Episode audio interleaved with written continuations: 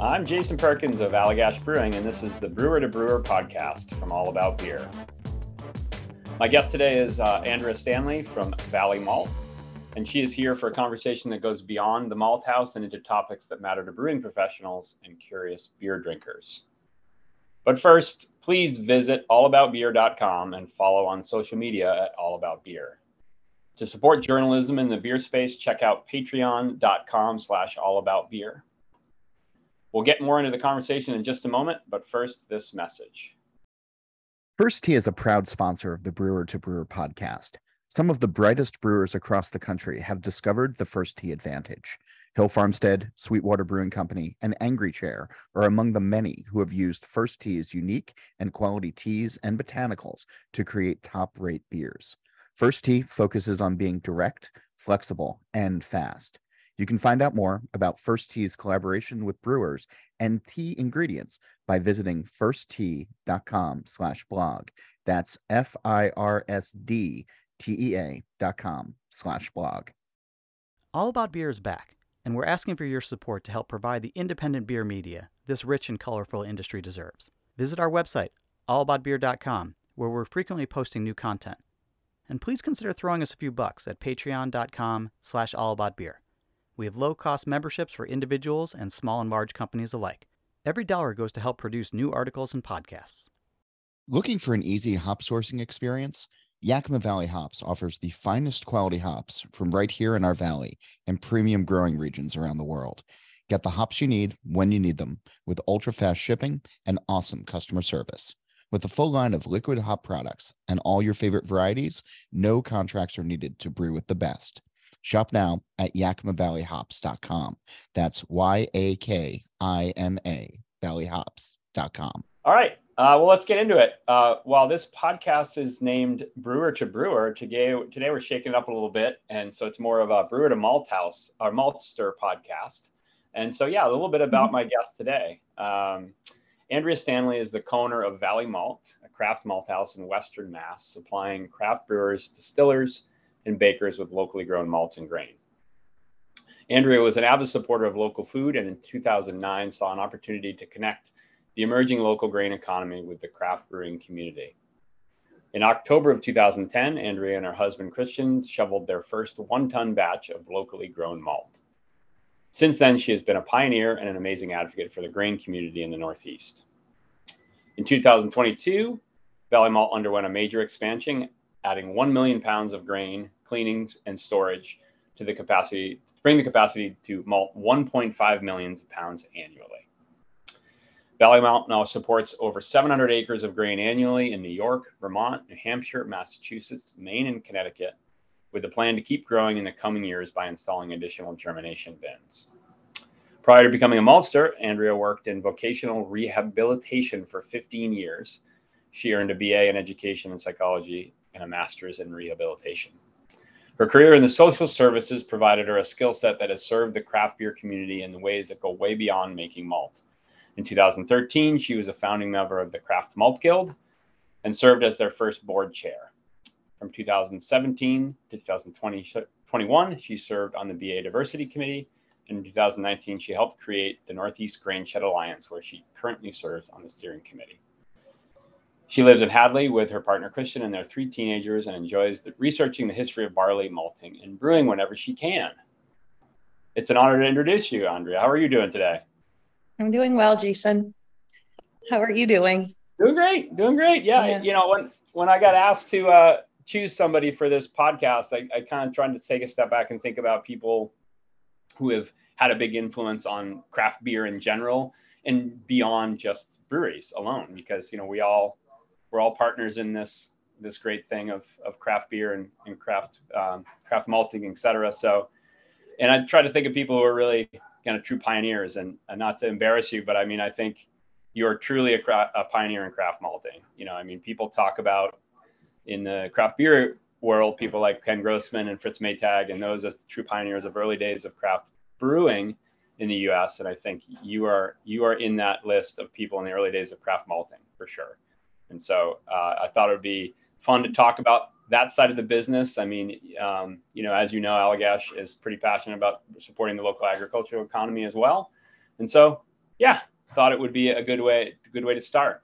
I was remembering, I'm pretty sure I met you for the first time. I don't know if you remember this at a at one of those small hop growers gatherings in Vermont. That was maybe 2009. Totally. Maybe? Yeah, I I totally remember walking from where the meeting was being held, which was at the Stowe Resort. Yeah. Uh, I think yeah. it was the Von Trapp Resort. Yeah. And they had just a little brewery there at the time. And we were walking over from where the more formal meeting was happening to the brewery. And I think we uh, crossed paths and said, Oh, yeah, we're thinking of starting a malt house. And at the time, the hop conference that UVM and Heather Darby were putting on was one of the first ways to start kind of intersecting with brewers that were there that were obviously interested in local ingredients and trying to make that a reality. And those were really the early days for both the hops and the malt. Yeah, I remember uh, meeting the two of you and, and hearing what you're working on and, and being pretty having kind of my mind blown a little bit because it just wasn't just wasn't happening at the time, like you said. So, um, yeah. but yeah, let's let's talk about the beginnings. I mean, starting a new business is of any kind is a, quite an endeavor. Starting one that requires large capital investment, like malting or brewing, is another.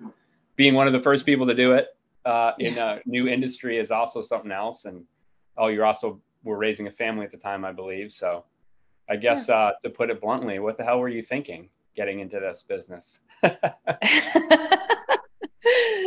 well, I guess I was thinking I wanted to make an impact in the world. Um, you know, being somebody that thinks that our food system has to be rethought about and maybe decentralized a little bit from large industrial um, manufacturing and trying to bring things back to a smaller scale, both because um, it makes our food system more exciting.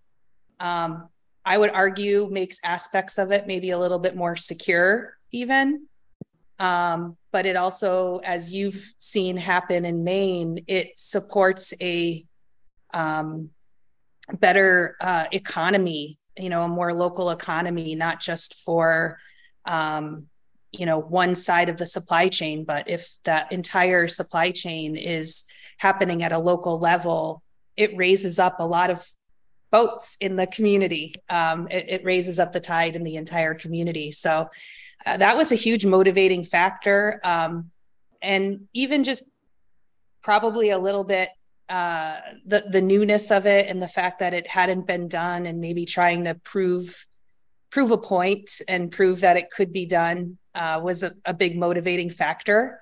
Um, so I guess maybe you could call that a little ego, yeah, yeah. wanting to wanting to say, oh yeah, no, there's there must be a reason why nobody has a small malt house in Massachusetts, but I'm going to ignore all those reasons and try to do it despite all of that. Yeah. Um, but I think Christian and I, we we did it in a way so that our size in the beginning wasn't an enormous capital investment. You know, we started our first malt system was in a small garage in a neighbor's uh, garage.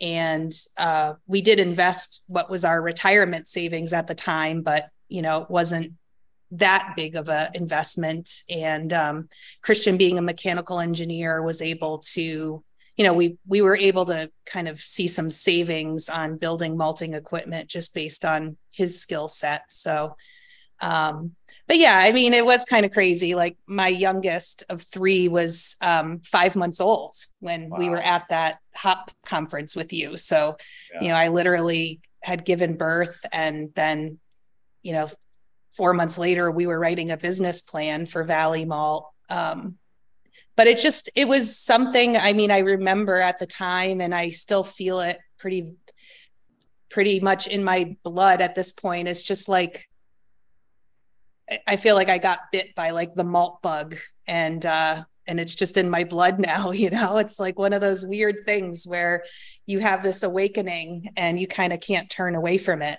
um, and that's really how it feels it kind of comes down to that real gut feeling like this is what I was meant to do or really want to do. And um, and the early days are really exciting. I'm sure you feel that too, right? Sure. There's there's a certain excitement. There's a certain uh, serotonin punch to uh, to being feeling like you're part of part of the early days of something exciting and good and hopeful and all of those kinds of things. So yeah, totally. And and where, where, did you or Christian have? Were you uh, gardeners, or did you have any? Was there anything in your in your earlier years that kind of led you towards the world of small grains and malting?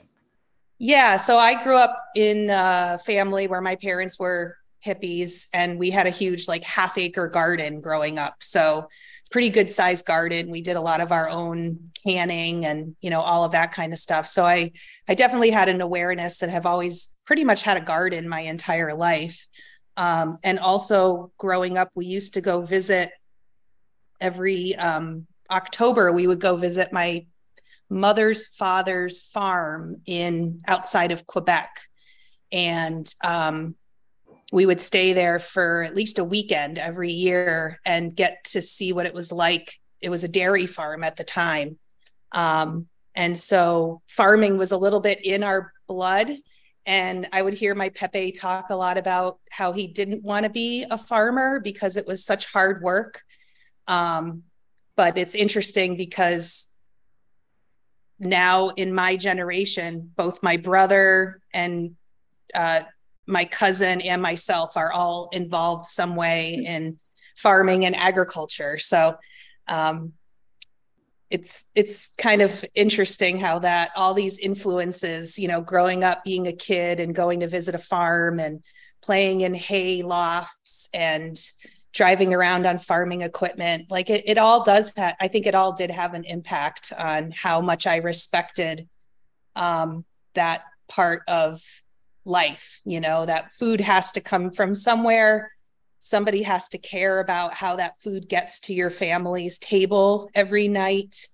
Um, and you know it's it, it shouldn't just be this mysterious thing that we have no idea how it arrives. I think it's our um, it's our duty in a way to care about how that how that food and beverage you know arrive on your family's table every night um, and to make sure that we're at least for myself, wanting to support more sustainable ways to do that. 100%. I couldn't, I couldn't agree, couldn't agree more. Yeah. What, what was it like in the early days when you were actually, once you started malting uh, in those first year, year or two, like in terms of getting customers, right? Brewers, like, was there, was there a lot of interest in what you were working on in those early years? Or did it take a little bit of sales, sales work on your part to kind of raise people's awareness that you can instead of buying your grain from the Midwest or Europe, like you can get it right here? Yeah, I think there's a little bit of both. And I think even some of those, um, so like I think because craft beer is such a unique industry in that people that start craft breweries tend to come from a whole lot of different backgrounds. Um, some people, um, I think, completely understood what it was that we were trying to do and completely understood that overnight we were not going to be supplying them with malt that was equivalent to what they what their current supply chain was able to supply them or at the price of that current supply chain. So that was great because those were our early customers. I always call them like our anchors you know like we could rely on these breweries and these distilleries to be there for us. And and then there was resistance absolutely you know because there were brewers that had been trained in a way that you know they very much knew a lot about malt and really respected the um you know what a maltster does to make them be able to brew their beer. And i think that rightfully so um, there was probably some resistance there to you know somebody that you know you read my bio you know that was kind of doing case management in a in social yeah. work. And then you know now i'm starting a malt house and and so you know what qualifies me to sort of supply them with malts. Um, yeah. and you know, I think that one of the things, I, you know, I, I always took that kind of feedback, I guess, to as a challenge to just try to really make the best malt that we could from the grains that we had. Um, and also just try to educate, you know, I mean, educating people about what we were trying to do. Um, and luckily, we had a lot of support from organizations like, you know, UVM and Cornell, so that within a couple of years, we had some um, kind of verifiable authorities in the world of at least of agriculture and grains kind of working with us. Um, and then of course once some of these anchor breweries that we were working with started to make beer with our malt and those beers were good um, we were able to just start kind of sharing their experiences and and that sort of thing. But um, luckily, we started off really small. Like I think that you know that one ton a week size batch for us was really a great playground to try to experiment with all different things. You know, I remember back then people were asking us to malt einkorn and emmer and you know all of these different kinds of grains and so we were down for it you know we were down for pretty much trying to malt anything um, and learn everything. You know, it was just a flood of knowledge for years and years of just trying to learn how to properly malt. Um, and then once we were, once Hartwick College put together the Craft Center for Food and Beverage and was able to start providing us with malt analysis, that was a huge game changer because then we actually had a COA to give to brewers to say, you know, here is the quality, you know what you're getting, here's the receipts. Um, and so that was a, another way to kind of validate us in what we were trying to do. Um, but it's a struggle even even today you know even 14 years later with all of the other craft malt houses and um, it it is always a struggle to try to um, educate about why craft malt is important in our supply chain I think it can probably be really exciting, but also kind of um, taken for granted a little bit of the of the effort that all of us craft maltsters are really trying to put into this. Yeah, yeah. I assume you've seen a even in that time you've seen a big an improvement in that regard. I would hope among brewers in terms of their interest in in craft malt. Sure. Yeah. Yeah. Yeah. Uh, the, there really hasn't been a time where you know we've had to struggle to find customers you know yeah. usually as long as there's an initial interest we can you know keep that relationship going with just good customer service and transparency and all that sort of thing so for us we're really just focused on trying to have these partnerships that are kind of multi-year partnerships you know um, we're not looking for like the quick sale you know right. yeah um, yeah yeah totally. we're, we're kind of looking for that that long term i mean early on wheat malts and was a really great um, beginning beginner malt and still is a really good beginner malt for breweries to work with a craft malt house because as you know a lot of brewers use wheat it's a really great wheat malt is a really great tool to have and um, luckily it grows very well in in the northeast and can be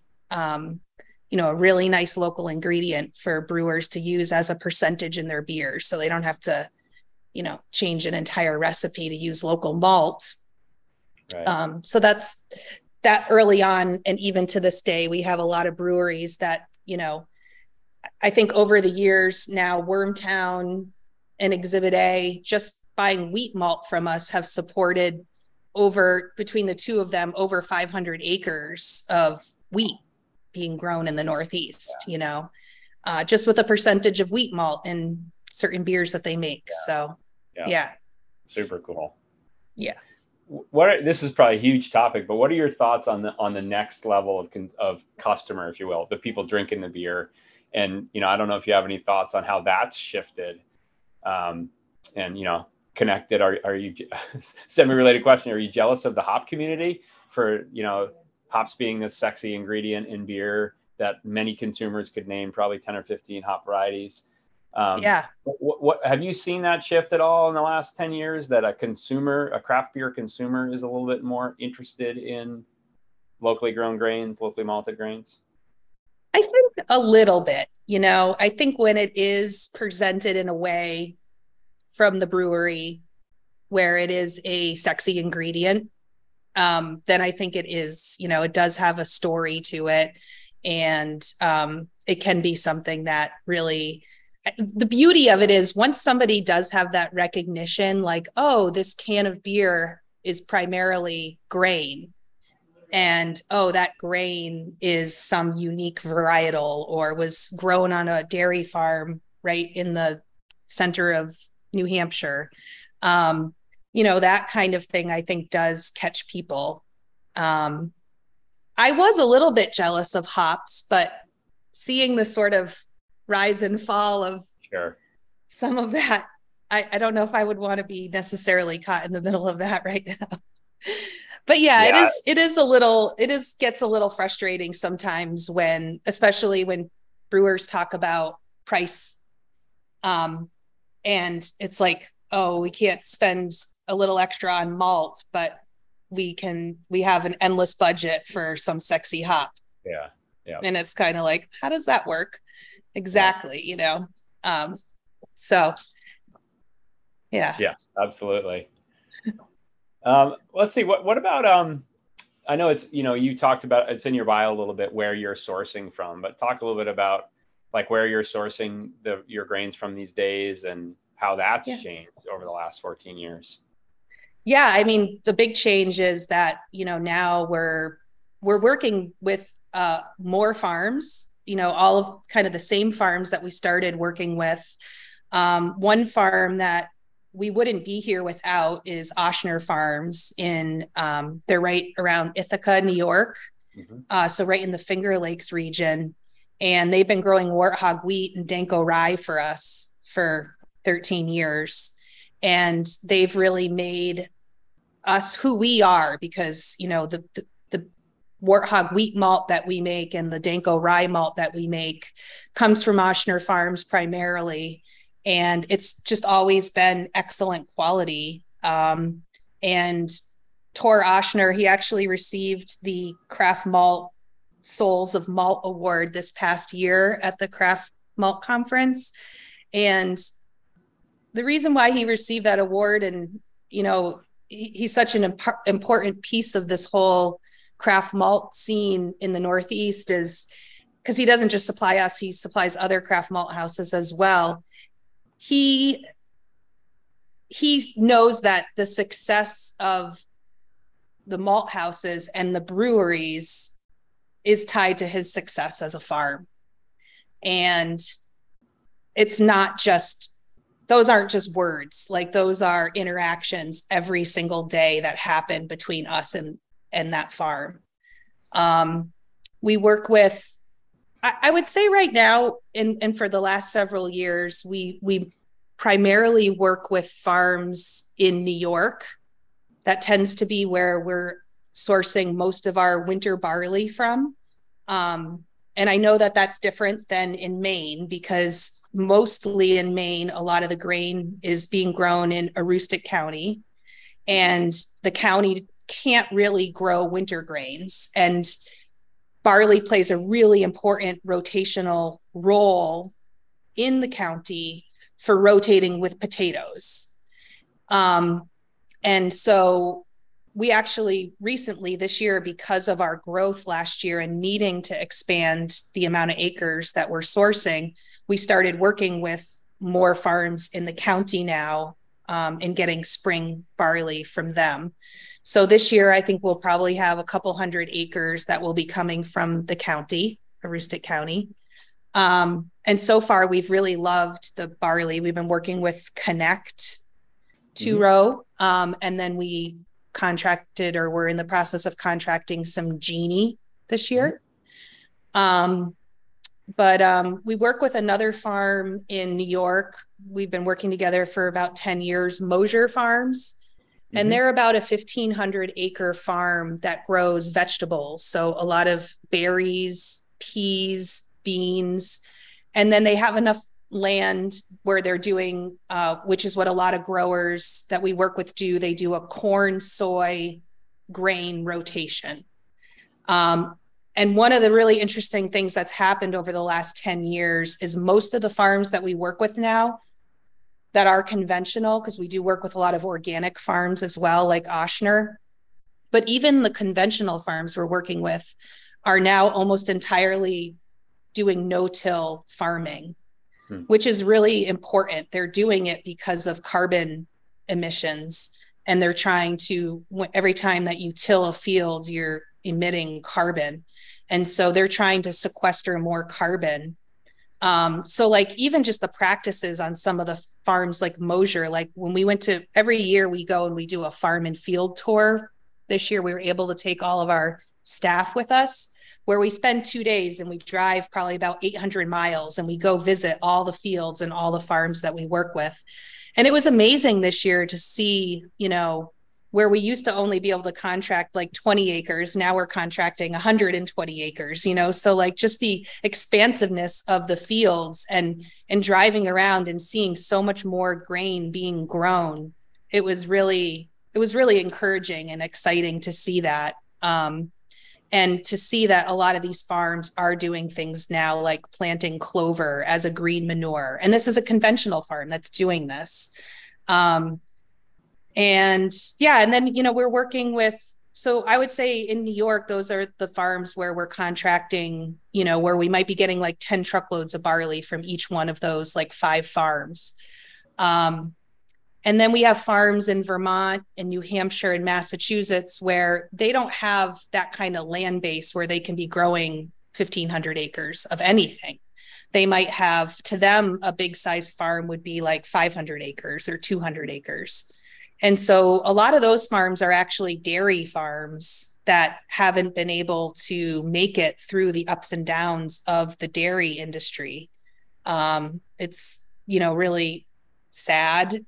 And yet, you know, these farms are just trying to be resilient in the face of the reality of, of dairy. Um, and so they're, they're finding that the grains are really good in rotation on their farms as well. And, you know, some of these farms we're going into our fourth and fifth year now of working together where they know that if they grow this crop, we can pretty much assure that we'll be able to buy that from them. And so that's just like a nice, stable market for them. And then what it does for us is it really helps us to have fields and farms that are closer to some of the centers of population that, you know, I mean, anybody would love to have the most local possible.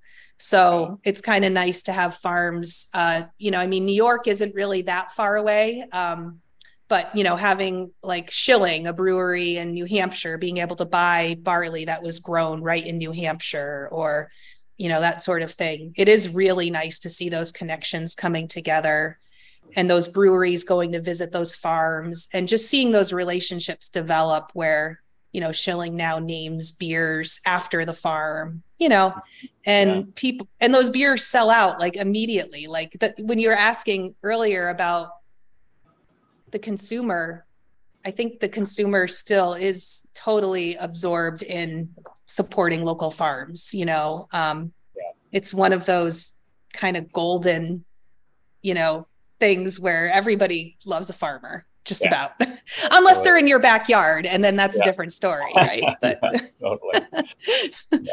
um so yeah so it's it's been it's been really great. I mean we we wouldn't be here without some of these larger size farms that can support our growth.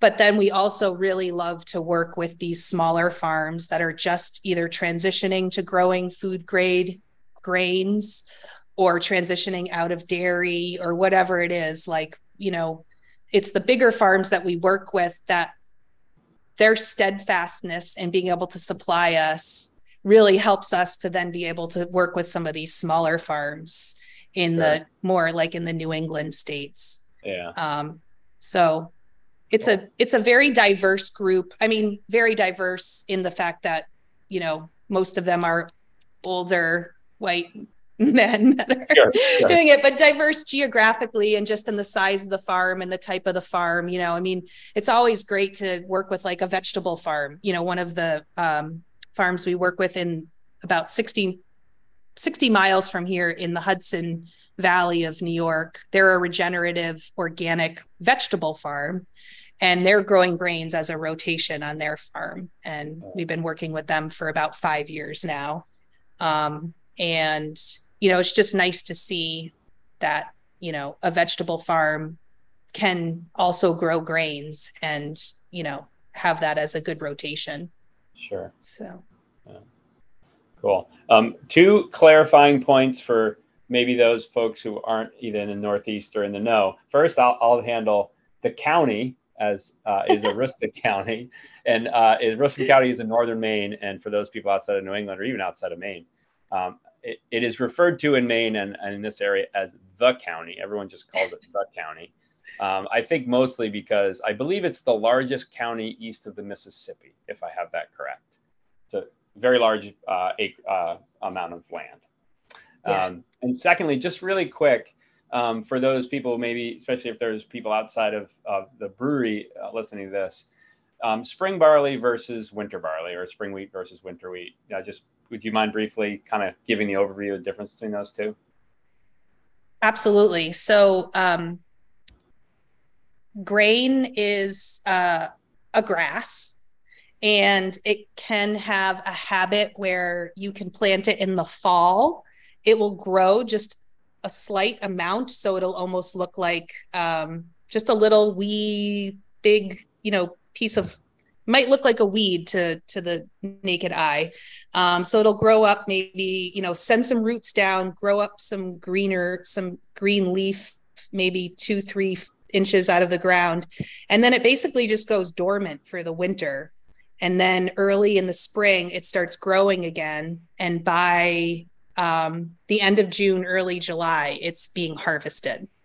So there's winter barley winter rye and winter wheat and the beauty of those winter grains is that they allow the farm to keep a plant in the soil for the winter, which is a really important thing to prevent soil erosion and to prevent uh, fertilizers that are in the soil getting leached into our waterways um, because those will eventually and those do cause algae blooms in areas like the lake you know like lake champlain has issues with algae blooms because of the runoff of fertilizers from fields in the spring.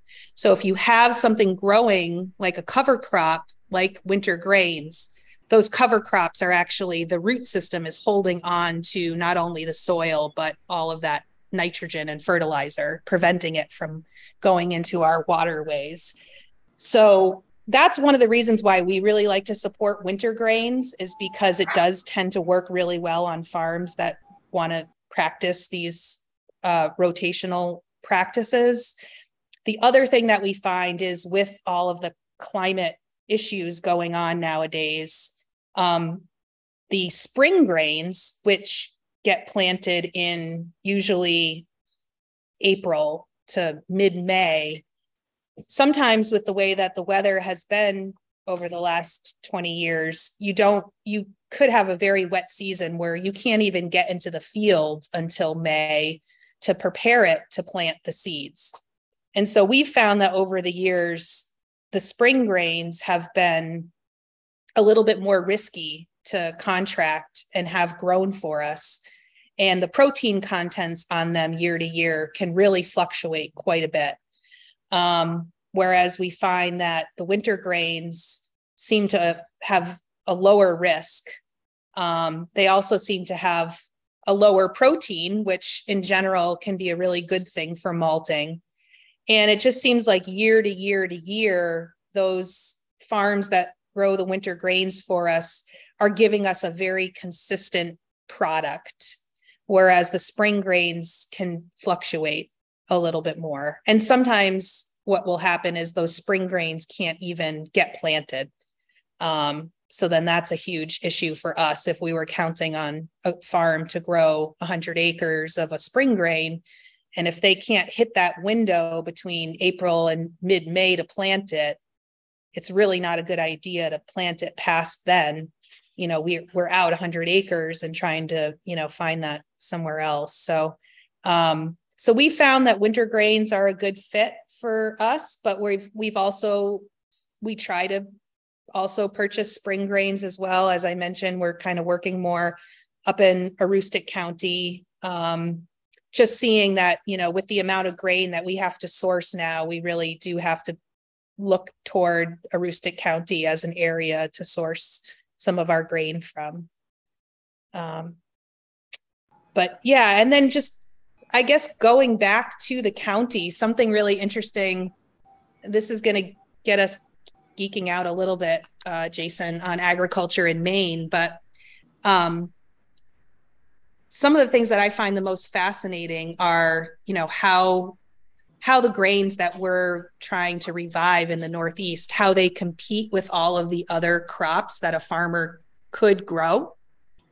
Um, what ends up happening is a lot of the grains that get grown are, you know, being grown in Aroostook County as a rotation. And what I've heard that's been happening more and more lately is farms in Aroostook County are consolidating. And some of the companies that are buying these farms and this land are not going to be rotating. Um, usually potatoes every three years you want to grow barley as a as a rotational crop to stop certain disease cycles and let the fields rest and what we've been hearing lately is, uh, at least this year alone, like a thousand acres that was going to be in barley. Uh, the company that bought that land, they do not practice rotational practices. So they're just going to go hot and heavy and hard on potatoes. And they're going to fumigate that soil instead of rotating. So instead of doing the right thing, which is to give that soil a rest and grow barley, they're just going to fumigate and that's literally injecting gas into the soil and killing every living thing in that soil. So that's what we're up You know, it's like you talk to sometimes you talk to a farmer and you could feel like the most hopeful, you know, you've had the most hopeful conversation in the world. And then sometimes you talk to them and you hear stuff like this about consolidation and corporate farms buying a lot of these family farms that are struggling right now.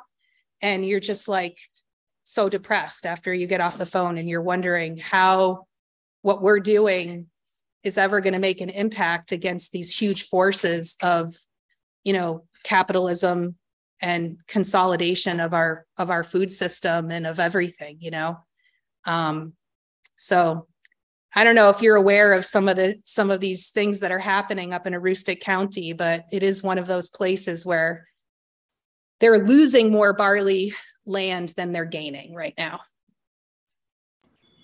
Yeah, no, I am aware of some of that stuff, and um, yeah, I hear you. And I do want to circle back uh, later. Sorry on, to uh, geek out on that a little. About no, that's okay. On on kind of keeping barley relevant for farmers in general.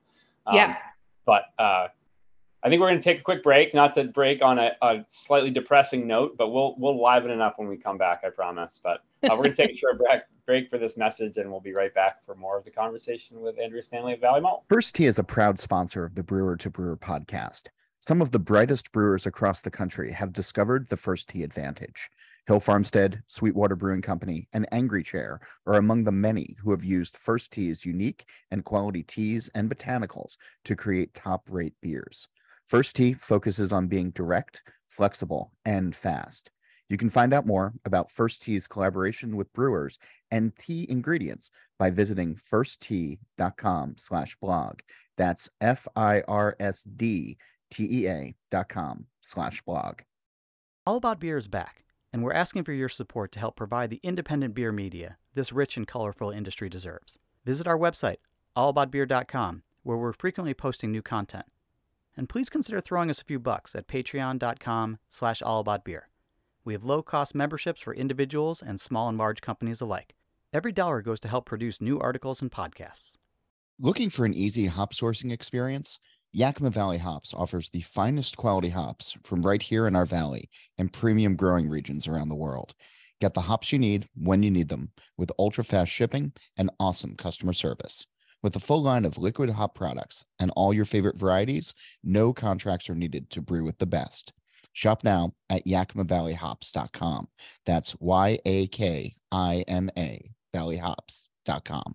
All right. Well, welcome back. Um, yeah, let's let's shift gears a little bit. Uh, I wanted to talk about the Northeast Grain Shed Alliance, which you were a, a huge part of getting started and are still today involved with uh, the steering committee for that. And um, I'm very slightly involved. I think I'm still listed as an advisor, but I will admit that I, I do not pull my weight, um, somewhat embarrassingly. But I think it's an amazing organization. Um, and one, maybe you could talk a little bit about kind of how you got involved with that, how that got started, what it's, what you know, for those who don't aren't aware of it, like what what's um, you know, what's the mission of the group? Yeah, well, I think what the mission of the group is to support uh, the grain economy in the Northeast and to not necessarily look at it like New York, you know, state by state, but to ch- try to look at ourselves as a region.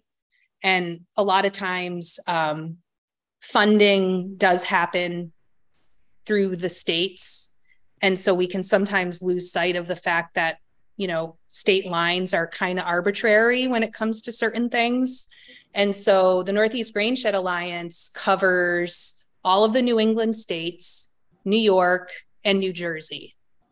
And basically, the idea is that we're kind of a region where we're trying to revive grain growing and support all of the different links in the supply chain. So we have members that are on the side of research. So people at Cornell, UVM that are doing all of the variety trials and all of the testing so that we can find varieties that are well adapted for the region. And then you have your farmers that are part of the alliance. And they're, you know, obviously playing a critical role in growing the crops. And then there's the processors, the malt houses and the mills and even like animal feed uh, makers. Um, and then there are the end users like the bakeries, the breweries, the distilleries. And then at a certain piece, we're also trying to do some awareness for the consumer. So, one of the things that the Northeast Grain Shed Alliance has done is come up with the square foot campaign, which basically there's a calculator where a bakery can input how much local flour it, they use to create a croissant and they can say to the consumer, this croissant that you just enjoyed supported three square feet of farmland in the Northeast. So trying to bring that awareness to the consumer, um, but also trying to uh, help the all the different links in the supply chain to talk talk to each other and understand what's going on. So, like if a new farmer comes into the Northeast Grain Shed Alliance and comes to our symposium in November that we're going to have, um, they're going to be able to learn about okay, so they have land, they're thinking of growing warthog wheat. What are the different things that they need to know about the market? Who's there to buy it? How much are they paying? What is the quality? Where do I send the grain to get tested? You know, that all of those resources, we're trying to make those available so that, um, you know, somebody that is a farmer that wants to start growing grains or is thinking about it, they would have all those resources there for them. And they would be able to interact with and see that there are processors and even consumers that are interested in them growing this grain. So it's really just an organization that's trying to amplify the messaging around grains, but also really there's um, I guess you would call it like, uh, you know, we're doing value chain coordination, but we're kind of doing it at a very grassroots level. Sometimes value chain coordination can be happening like where universities are getting paid to do that sort of connecting of the the different aspects of the supply chain. But in this case, we're trying to sort of do it as small businesses and and within our own supply chain. Cool. And there, you mentioned the symp- symposium in November, um, which is yeah. great. I, I the last they did that for the first time. What was that like? Month or two before the pandemic hit us all, uh, yep. which was which was an awesome event. And so doing it again down in that same location. Is that what I understand? Yeah, it's going to be in Canton at Trillium's um, location there. Um, I think they have space for 600 people there. So it's a good location, um, kind of central to everybody in the Northeast, you know. Um, and yeah, that's going to be in November, I believe, November 13th. Yeah. Yeah, I will definitely be there and I, I'll throw in a pitch for it as well. I, I, I, I really enjoyed the last one. And so yeah. Pretty easy to, I think it's on the Northeast Grain Shed uh, yeah. website. So pretty easy to find details on that. Yeah. So. Um, and yet you kind of talked a little bit uh, already several times about, you know, regenerative farming, sustainability, resilience of, of barley as a crop. And, um, you know, climate, as you mentioned, climate challenges are continuing to be accelerating. Um, you know, grain and malt, frankly, grain and malt are, are, are fairly large contributors to the overall carbon footprint of beer. Uh, input costs for farmers are going up, et cetera, et cetera what what what do you i mean you you guys are doing a bunch of stuff but what in general do you think you know valley malt can do and other maltsters and farmers can do to continue to um, you know improve the sustainability and resilience of of barley and wheat for the brewing industry and it's a big question. Yeah. Well i think maybe what some of the supply chain issues that happened in the last year might have taught us is that we should have a more robust um, uh, availability of you know grains. So um, you know a lot of grains do come from europe a lot of malt does come from europe still. And i don't know if you know grains traveling across the world are necessarily you know I, I i guess i have a hard time with a question like this because i don't want to sound like i'm preaching right? But i do think that you can cut the carbon footprint of um, your malt immediately by getting it from a local source right? Yeah. um, and not only are you making a good choice in terms of the transportation but then you're also buying from a local malt house that employs people and has bought from a local farm, you know, that sort of thing. Um, but, you know, I mean, we really care about other aspects of sustainability as well. So we're, for at least the last five years, we haven't used anything other than compostable, um, recyclable packaging.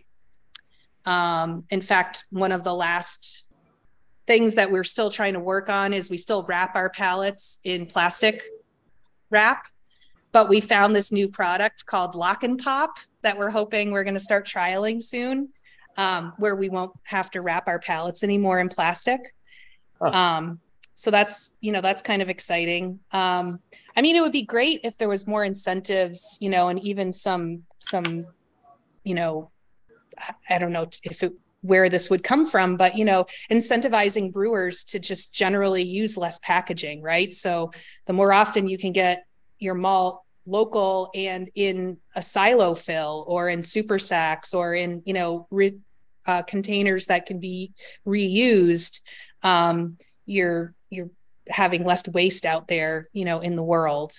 Um, and i think just valuing the grain itself right? So like not you know not wasting as much.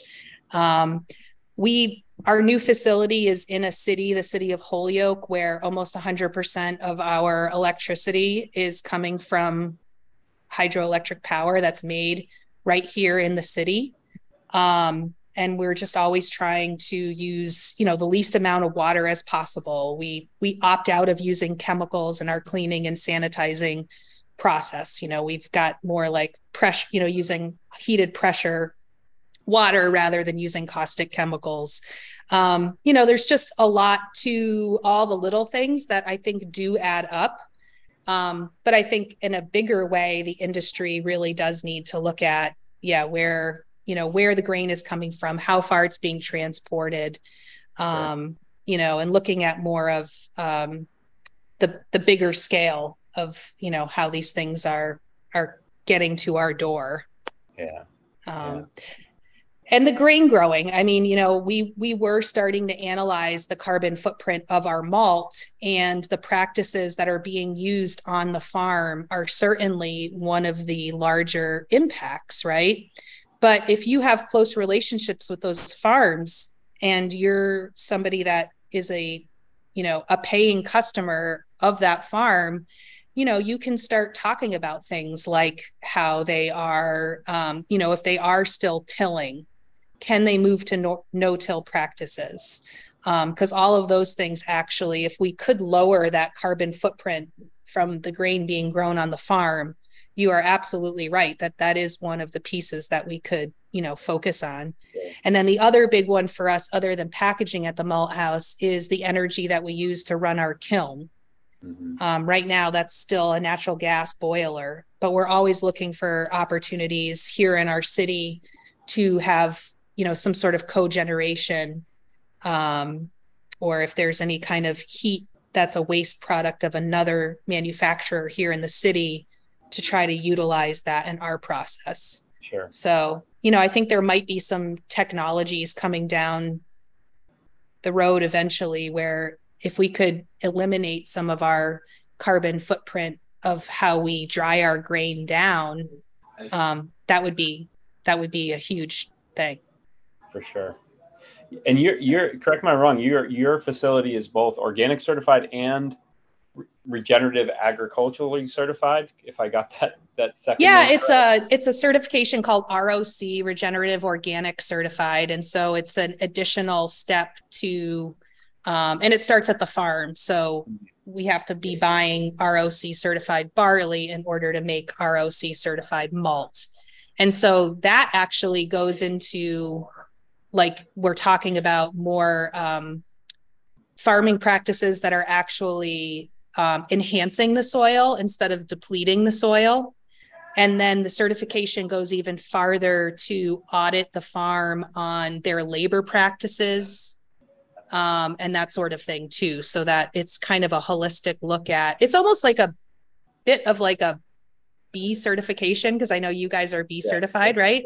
Yeah where they're really kind of looking at like what's the pay discrepancy between like the top and the bottom and yeah. you know just all of those different areas are around equity and sort of um, so it's an interesting thing it's a it's a certification that not a lot of companies have quite yet um, and patagonia is one of the companies that has been i would say one of the major companies that's kind of trying to really push the roc certification um, we just happen to have a farm that we work with, Breathe Deep Farm in New York, that has been ROC certified for the last four years.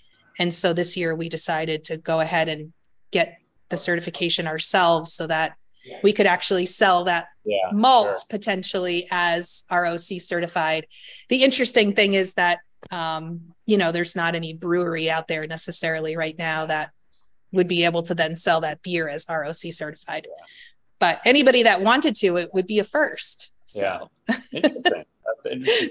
Yeah, we just used yeah. recently, actually through a uh, kind of mini collaboration we did with Patagonia. We did a ROC certified Kerns, with ROC certified Kernza. Okay. Um, everything else was organic, so that was kind of our first experience with it. Yeah, yeah. yeah. It's one of those things. I was actually very skeptical of it at first. And then I kind of started just, you know, the more research I did, the more I realized that it actually had a, little, a lot of really positive messages that it was trying it is trying to promote and it's definitely the early days for the roc um, but if you go to their website you'll see that there are some pretty well-known companies that are starting to have roc products yeah, yeah. so we'll see um, right before the break i kind of referenced something you alluded to a little bit with the story about the the farms up in the county um, you know, who are moving away from barley. But like just generally speaking, like, you know, barley is a frankly a pretty specialty crop, right? Mostly used for beer and for mm-hmm. distilling. Um, and you know, a little bit for feed, but it's truly a specialty crop. And so, you know, what and you and you you deal with a lot of farmers, you know, part of the battle, right, is to keep barley relevant for that farmer, as in profitable, something that's interesting to grow have you had many conversations with some of the farmers you work with? Is it, is it ever a battle to talk them into growing barley versus something else that might have a different margin for them? Definitely. And we've been at it long enough where we've seen this cycle already happen twice. So, have you ever heard the saying, corn is king? Yep. Mm-hmm. so generally, as we we when, as we talk about the county, it seems like such a great example for a lot of uh, what we're talking about. Generally, if a farm can grow corn, they're going to grow corn. Part of the reason why they're growing barley up in the county is because they don't have a season that really suits for corn. Yeah. Same thing, like a lot of the barley in North America that gets malted comes from uh, Western Canada. Right. Same thing, corn at this point, until they breed a variety that can grow up in that region with those particular conditions, um, they're they're still growing grains. Um, this happened in Montana, where farms in Montana weren't really growing a lot of corn. And then once they found some good corn varieties to grow in Montana, you see the barley crop start going acres going down and barley and corn going up.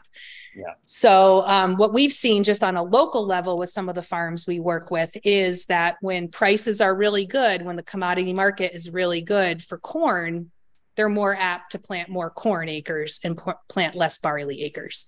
So basically, we have to make our barley, wheat, rye, whatever it is that we're contracting, we have to make it as enticing as the price of corn at that right. time. Yeah. Yeah. And we have to provide a solid market, right? So it's not just about how much we're going to pay for it. It's do we have the storage to take it when the farm needs us to take it? One of the reasons why we've been successful with a lot of bigger farms that are growing larger acreage for us is because we put in this million and a half or million pounds of storage so that they'll fill their bins with barley, but then that barley needs to be out of there by the end of October, beginning of November for the corn to go into it. So, you know, there's all these logistics that don't actually, you know, a lot of the no- negotiations we have with farms are less about money and more about logistics. Yeah. And making sure like the storage of the grain and you know all of these kinds of things can work out for them on their farm. Yeah. Um, but for most of them, corn is, you know, one of the most profitable. Although soy this year was incredibly profitable as well. I think yeah. um, a bushel of soy was going for like thirty dollars a bushel this year. Wow. So um, so we've seen this swing, and the corn prices, in a lot of ways, reflect oil prices because of ethanol. So it's all a very connected, you know, world of right. the economy of the bigger economies out there. And then here we are trying to operate in this little, you know, this little bubble, but the little bubble is really not um, immune to all of the other bigger uh, right currents that are flowing out there. Absolutely. Yeah. Well, uh, shifting gears here before we run out of time here, I want to I want to ask you about real my most fun topic. I want to talk to you about the arm wrestling competition that you're a part of and I'll organize at CBC every year. Um, just because I think it's it's such a cool thing. I I I I'd heard such great things about this event uh, for years, and CBC is always just too too much to manage with various things and dinners to go to and people to meet that I had not been until this past year. And I finally said, I'm going no matter what this year. and uh, I, I, don't know. It's, I was not disappointed. And it's, it's pretty hard to describe. Like, I don't know. It's intense. It's hilarious. It's full empowering, inclusive. I don't know. I, I, I, had so much fun at that event. And so, yeah. uh, and I know it raised a ton of money for women's reproductive rights as well. So I don't know, give yeah. me a quick how did that start happening? And tell tell listeners a little bit about this thing. Okay, cool. Well, all right. So about we'll back up like about 10 years ago, I went to our local World War II club, which is just like a, you know, it's what it sounds like. It's just a dive bar in Northampton.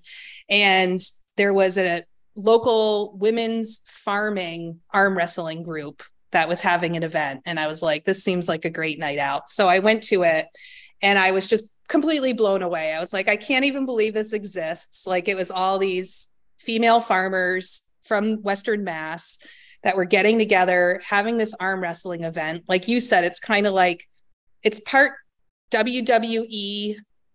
Um, it's part, yeah, it's like, you know, because the wrestlers have personas, they have, you know, entrance songs, they have costumes, and the wrestling is real. Like right? They- you have an everyone's got their own entourage entourage, that, yeah. yeah, um, that are pumping the crowd up as you're getting introduced. And then the wrestling is pretty real. I mean, we have like, you know, we we abide by all the, the proper rules and everything. So anyway, I went to the first one and I was like, oh man, I think I could compete in this. You know, these wrestler, these farmers, they seem pretty strong, but you know, I shovel like, you know, 8,000 pounds of barley every day. I think I got this. So I started engaging with our local Western Mass women's arm wrestling group. And so I've been involved in that group now for 10 years. And we put on events here out in Western Mass twice a year. And we always, it's always a fundraiser. And um, so back in, I don't know, maybe 2017, I suggested to the local Pink Boots chapter, let's do a women, let's intersect women in beer and our Western Mass group together. So we had a showdown at Wormtown in Worcester, and that was amazing. And then the Boston Pink Boots have done a few more wrestling events around Boston in the last few years.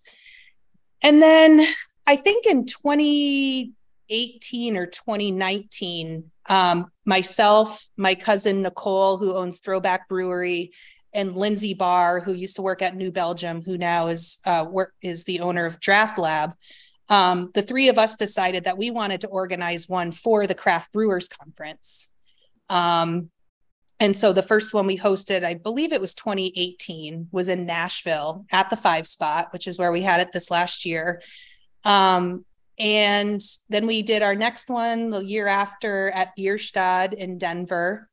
And, you know, basically it's just a way, as you know, the brew, craft brewing industry is, you know, there are more women and non cis men that are, you know, involved in our industry now. But it was nice to have an event at the Craft Brewers Conference that was just about like women getting together, empower, you know, feeling empowered and doing something really fun together. And so, um, so yeah, so we've been doing it every year. We, uh, the three of us, kind of feel like it's our contribution to the community of craft beer and trying to make it a little bit more inclusive, maybe a little bit more queer, you know. um, and uh, and so yeah, it's it's a really fun event. I, I we raised ten thousand dollars this past year for abortion care of Tennessee, which was a really important thing for us to do. Um, we, ha- you know, just it, you know, it's just fun to see people get excited, put together their personas, costumes, you know, and just experience the pure joy of, you know, this kind of performative theatrical arm wrestling. Yeah. And uh, this year it was really cool. We ended up hooking up with some professional arm wrestlers that were the referees and they were amazing, right? They were just oh yeah, they were hilarious. Yeah, Yeah. that was that was Yeah. that was quite something. so yeah, Yeah, it's hard to great- it's hard to describe what it is. I think you just have to go. Yeah, such a great event and so amazing to raise that Yeah. kind of money. Uh, and I guess you know I know. avoid getting into politics too much, but I think there was something extra special about it being in a state like Tennessee where there's Yeah. some pretty shitty laws around women's reproductive rights and LGBTQ plus community and so on. So that Yeah. that felt nice to have that Yeah. that For sure. outlet, I guess you could call it. Yep. Yeah. Yep. Yeah, we did one last year out here. Our Western Mass group had an event in August, um, right after the Dobbs decision came down, and we also did it for Western Mass Abortion Fund. And we had never had such like you could tell it was the kind of event where people were coming because they just they want to do something, they don't know what to do, and they're just like, yes, I'm going to come to this, I'm going to have a great time, and I'm going to throw down a ton of money Yeah. for this organization, you know. So Well, I won't I won't miss it again. So I'll be at the next one for sure. nice. We Um, got to get somebody from Allagash who wants to wrestle. Oh, I got I got a couple ideas. I got KDB. yeah, KDB is- came right to mind. So Yeah. Um, well, I don't want to take up too much more of your day. I, you're, I know you're incredibly busy, but just to just to close out, like, what what uh what is what do you what's the future hold for you, the family, the malt house? What are you excited about? Oh gosh. Well, I guess um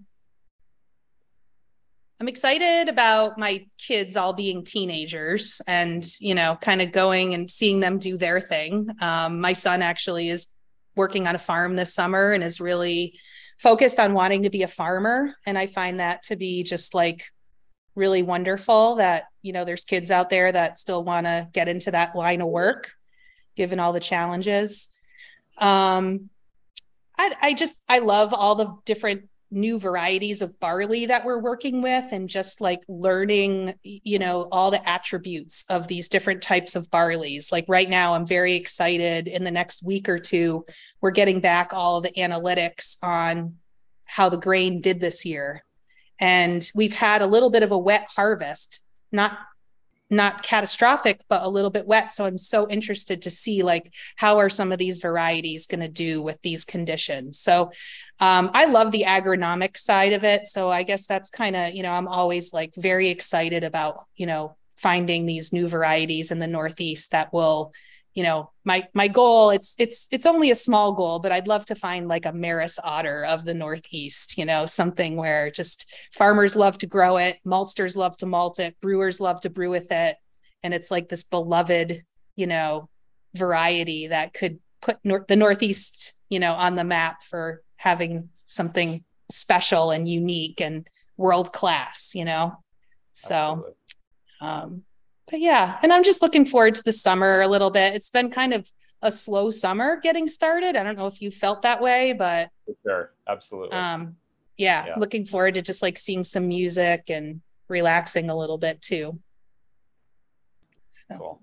Yeah. Well, if if you ever if you make your way up to Maine, feel please be sure to drop by and say hello. Absolutely. Thank you for the invitation. Totally. I'll take you up on it. All right. Cool and say hi to Mr. Mallett if you see him around. I, I know that you uh he was on the east for a little bit. I don't know if he still is, but yeah, well, he's he's coming back. We'll he'll actually we might be we might be up in Maine together in a few yeah, at I the heard, beginning of August. So I heard a rumor about that. So yeah, yeah. maybe I'll see you both at the same time. So yeah, yeah. Well, I just want to say thank you to you, Jason, for you know thinking of uh talking with a maltster and you know kind of having this discussion together. It's been really nice. Awesome. Well, it was my pleasure. Thanks for taking it. the time. Yeah. Cool. Well, uh, Andrea will be back on the next episode of the show with as the host, um, having a conversation with a person of your choosing. Uh, and that, I think that'll air in about two weeks. So make sure to tune in for that. And finally, just visit allaboutbeer.com and follow on social media to support journalism in the beer space and check out patreon.com slash allaboutbeer. I'm Jason Perkins of Allagash Brewing. Thanks for listening to the Brewer to Maltster podcast. Firsd Tea is a proud sponsor of the Brewer to Brewer podcast. Some of the brightest brewers across the country have discovered the Firsd Tea advantage. Hill Farmstead, Sweetwater Brewing Company, and Angry Chair are among the many who have used Firsd Tea's unique and quality teas and botanicals to create top rate beers. Firsd Tea focuses on being direct, flexible, and fast. You can find out more about Firsd Tea's collaboration with brewers and tea ingredients by visiting firsdtea.com slash blog. That's F-I-R-S-D tea.com slash blog. Looking for an easy hop sourcing experience? Yakima Valley Hops offers the finest quality hops from right here in our valley and premium growing regions around the world. Get the hops you need when you need them with ultra fast shipping and awesome customer service. With a full line of liquid hop products and all your favorite varieties, no contracts are needed to brew with the best. Shop now at yakimavalleyhops.com. That's Y A K I M A valleyhops.com.